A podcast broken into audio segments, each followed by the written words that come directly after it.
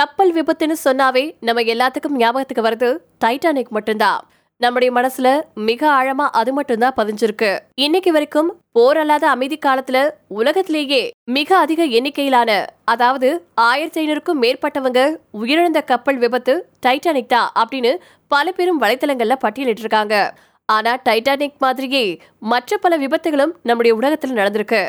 அப்படி நடந்த விபத்துகள் என்ன, எத்தனை பேர் உயிரிழந்திருக்காங்க அப்படிங்கறத பத்தி தான் இந்த பதிவுல நாம பார்க்க போறோம்.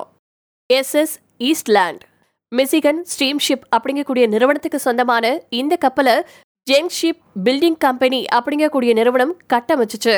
ஆயிரத்தி தொள்ளாயிரத்தி மூணாவது வருஷம் தன்னுடைய சேவையை தொடங்கின ஈஸ்லாண்ட் கப்பல் ஆயிரத்தி தொள்ளாயிரத்தி பதினஞ்சாவது வருஷம் ஜூலை மாதம் இருபத்தி நாலாம் தேதி சிகாகோ ஆற்றங்கரையில உருண்டு விழுந்து விபத்துக்குள்ளாச்சு. இந்த விபத்துல சுமாரா எட்நூத்தி நாற்பத்தி நாலு பேர் உயிரிழந்திருக்காங்க. இது அமெரிக்காவில் இருக்கக்கூடிய கிரேட் லேக்ஸ் பகுதியில் ஏற்பட்ட மிகப்பெரிய ஒற்றை கப்பல் விபத்து உயிரிழப்பு சம்பவம் அப்படின்னு சொல்லப்பட்டிருக்கு. காலப்போக்கில் இந்த கப்பலை மீட்டு பட்டி டிங்கரிங் எல்லாம் பார்க்கப்பட்டு அமெரிக்க கப்பற்படையில யூஎஸ்எஸ் வில்மெட் அப்படிங்கக்கூடிய பேர்ல இரண்டாம் உலக போர் வரைக்கும் இதை பயன்படுத்தியிருக்காங்க. தி ஒயிட் ஷிப் ஐரோப்பிய கண்டத்துக்கும் பிரிட்டனுக்கும் இடையில இருக்கக்கூடிய கடற்பகுதியை இங்கிலீஷ் சேனல் அப்படின்னு சொல்லுவாங்க. இன்னைக்கு அந்த பகுதியை கடக்கிறது ஏதோ நம்முடைய ஊர்ல இருக்கக்கூடிய கொலங்கொட்டைகளை கடக்கிறது மாதிரி ஆயிடுச்சு. ஆனா பன்னிரெண்டாம் நூற்றாண்டு காலத்துல சூழல், தொழில்நுட்பம் எதுவுமே அப்படி இல்லை. இங்கிலீஷ் சேனலை கடக்க கடல் சீற்றம், காற்றின் வேகம், இப்படி பல பிரச்சனைகளை எதிர்கொள்ள வேண்டி இருந்துச்சு. அப்படி ஆயிரத்தி நூத்தி இருபதாவது வருஷம் நவம்பர் இருபத்தி அஞ்சாம் தேதி பிரான்ஸ் நாட்டுல இருந்து இங்கிலாந்துக்கு பயணம் செஞ்சுட்டு இருந்த ஒயிட் ஷிப் நார்மண்டி கரையோரத்துல மூழ்கிச்சு. சுமாரா முன்னூறு பேர் இதுல உயிரிழந்திருக்காங்க. இதுல அரசர் முதலாம் ஹென்ரியின் மகன் வில்லியம் அட்லியும் அடக்கம். வில்லியம் அட்லின் அடுத்த இங்கிலாந்து மகாராஜாவா ஆக வேண்டியவர். அவரே உயிரிழந்துட்டதுனால இங்கிலாந்துல வாரிசு பிரச்சனைகள் தலைவரி தாண்டினதாகவும் அதை தொடர்ந்து சிவில் போராட்டங்கள் வெடிச்சதாகவும் பல்வேறு வலைத்தளங்கள் சொல்லுது. எஸ் எஸ் கியாங்கியா ஆயிரத்தி தொள்ளாயிரத்தி நாற்பத்தி எட்டாவது வருஷம் சீனாவில் நடந்துட்டு இருந்த சிவில் போர்ல கம்யூனிச படைகள் தொடர்ந்து முன்னேறிட்டு இருந்துச்சு. அப்போ ஷாங்காய் நகரத்தை விட்டு பல பேரும் வெளியேறிட்டு இருந்தாங்க. ஆயிரத்தி தொள்ளாயிரத்தி நாற்பத்தி எட்டாவது வருஷம் டிசம்பர் நாலாம் தேதி எஸ் எஸ் கியாங்யா அப்படிங்கக்கூடிய கப்பல் அதிகாரப்பூர்வமா ரெண்டாயிரத்தி நூத்தி ஐம்பது பேரை ஏற்றிட்டு வந்ததா பிரிட்டானிக்கா வலைத்தளம் சொல்லுது. ஆனா யதார்த்தத்துல அதை விட ரெண்டு மடங்கு அதிக மக்கள் அந்த கப்பல்ல இருந்திருக்கலாம் அப்படின்னு சொல்லப்பட்டிருக்கு. இதுல பல பேரும் முறையா அனுமதியின்றி நிறுத்தப்பட்டிருக்கக்கூடிய கப்பல் மேல ஏறி பயணிச்சவங்க அப்படின்னு சொல்லப்பட்டிருக்கு. கப்பல் ஹுவாங்பு ஆற்றின் முகத்வாரத்துல நுழைஞ்சப்போ திடீர்னு வெடிச்சு சதறி மூழ்குச்சு. இரண்டாம் உலகப்போர் காலத்துல வைக்கப்பட்ட கடல் கண்ணி வெடியில இந்த கப்பல் மோதி இருக்கலாம் அப்படின்னு சொல்லப்பட்டிருக்கு. இந்த விபத்துல கிட்டத்தட்ட ஆயிரம் பேர் காப்பாற்றப்பட்டதாகவும் சுமாரா நாலாயிரம் பேர் உயிரிழந்ததாகவும் பிரிட்டானிக்கா வலைத்தளம் சொல்லுது. எஸ் எஸ் சுல்தானா அமெரிக்காவில சிவில் போர் முடிவுக்கு வந்திருந்த காலகட்டம் அது. ஆயிரத்தி எட்நூத்தி அறுபத்தி அஞ்சாவது வருஷம் ஏப்ரல் இருபத்தி ஏழாம் தேதி ராணுவ வீரர்கள் தங்களுடைய வீட்டுக்கு செல்ல எஸ் எஸ் சுல்தானா கப்பல் போக்குவரத்துக்காக ஏற்பாடு செஞ்சிருந்தாங்க. அந்த கப்பல்ல ஒட்டுமொத்தமா முன்னூத்தி எழுபத்தஞ்சு பேர்ல இருந்து நானூறு பேர் மட்டுமே பயணிக்க முடியும். ஆனா கப்பல் நிர்வாகம் விதிகள் எல்லாத்தையும் மீறி அதிக லாபம் ஈட்ட சுமார ரெண்டாயிரத்தி நூறுல இருந்து ரெண்டாயிரத்தி முன்னூறு பேரை ஏத்திக்கிட்டு பயணிச்சிச்சு. அதே மாதிரி சுல்தானா கப்பல் முறையா பராமரிக்கப்படவும் இல்லை. அந்த கப்பல்ல இருந்த பாய்லர்கள் பாதுகாப்பா இருக்கா அப்படின்னு சரிபார்க்கப்படவும் இல்லையா. இதன் காரணமா ராணுவ வீரர்கள் அளவுக்கு அதிகமா ஏற்றி செல்லப்பட்ட போது நான்குல மூன்று பாய்லர்கள் வெடிச்சு கப்பல் மூழ்குச்சு. இந்த விபத்துல சுமாரா ஆயிரத்தி நூத்தி ஐம்பதுக்கும் மேற்பட்டோர் உயிரிழந்ததா பல்வேறு வலைத்தளங்கள் சொல்லுது. ஆனா இதுல ஆயிரத்தி எட்நூறு பேர் உயிரிழந்ததா பிரிட்டானியா வலைத்தளம் சொல்லுது. அமெரிக்காவின் புகழ்பெற்ற அதிபர் ஆப்ரஹாம் லிங்கன் அதே ஆயிரத்தி எட்நூத்தி அறுபத்தி அஞ்சாவது வருஷம் ஏப்ரல் பதினஞ்சாம் தேதி கொல்லப்பட்டதனால பத்திரிகைகளும் சுல்தானா கப்பல் விபத்து செய்திக்கு அதிக முக்கியத்துவம் கொடுக்காம கடந்துவிட்டதாகவும் சொல்லப்பட்டிருக்கு. ஆர்எம்எஸ் லுசிடானியா பிரிட்டனை சேர்ந்த குனாட் லைன் அப்படிங்கக்கூடிய நிறுவனம் ஆர்எம்எஸ் லுசிடானியா அப்படிங்கக்கூடிய கப்பலையும் இயக்கி வந்தாங்க.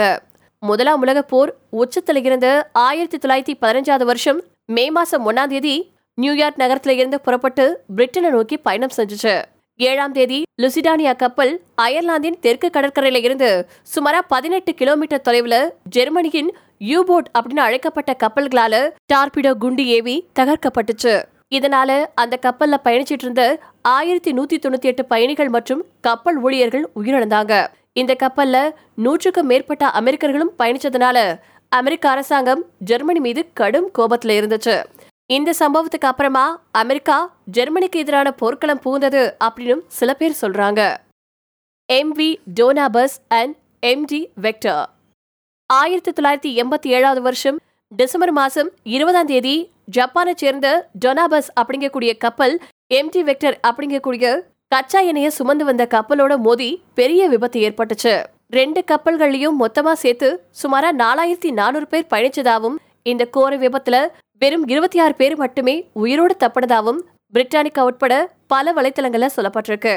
எண்ணெய் டேங்கர்ல இருந்த எரிபொருள் காரணமா கப்பல்கள் மோதிய உடனேயே தீ பரவி இறப்புகளின் எண்ணிக்கையை அதிகரிக்க விட்டதாகவும் சொல்லப்பட்டிருக்கு. இந்த விபத்து பிலிப்பைன்ஸ் தலைநகரான மணிலாவில இருந்து தெற்கு பகுதியில சுமாரா நூத்தி பத்து மைல் தொலைவுல டப்லாஸ் ஜலசந்தியில நடந்துச்சு. இந்த ரெண்டு கப்பல்கள்லயும் பல்வேறு குளறுபடிகள் இருந்திருக்கு. ஜெராபஸ் கப்பல்ல மூத்த அதிகாரிகள் கிடையாது.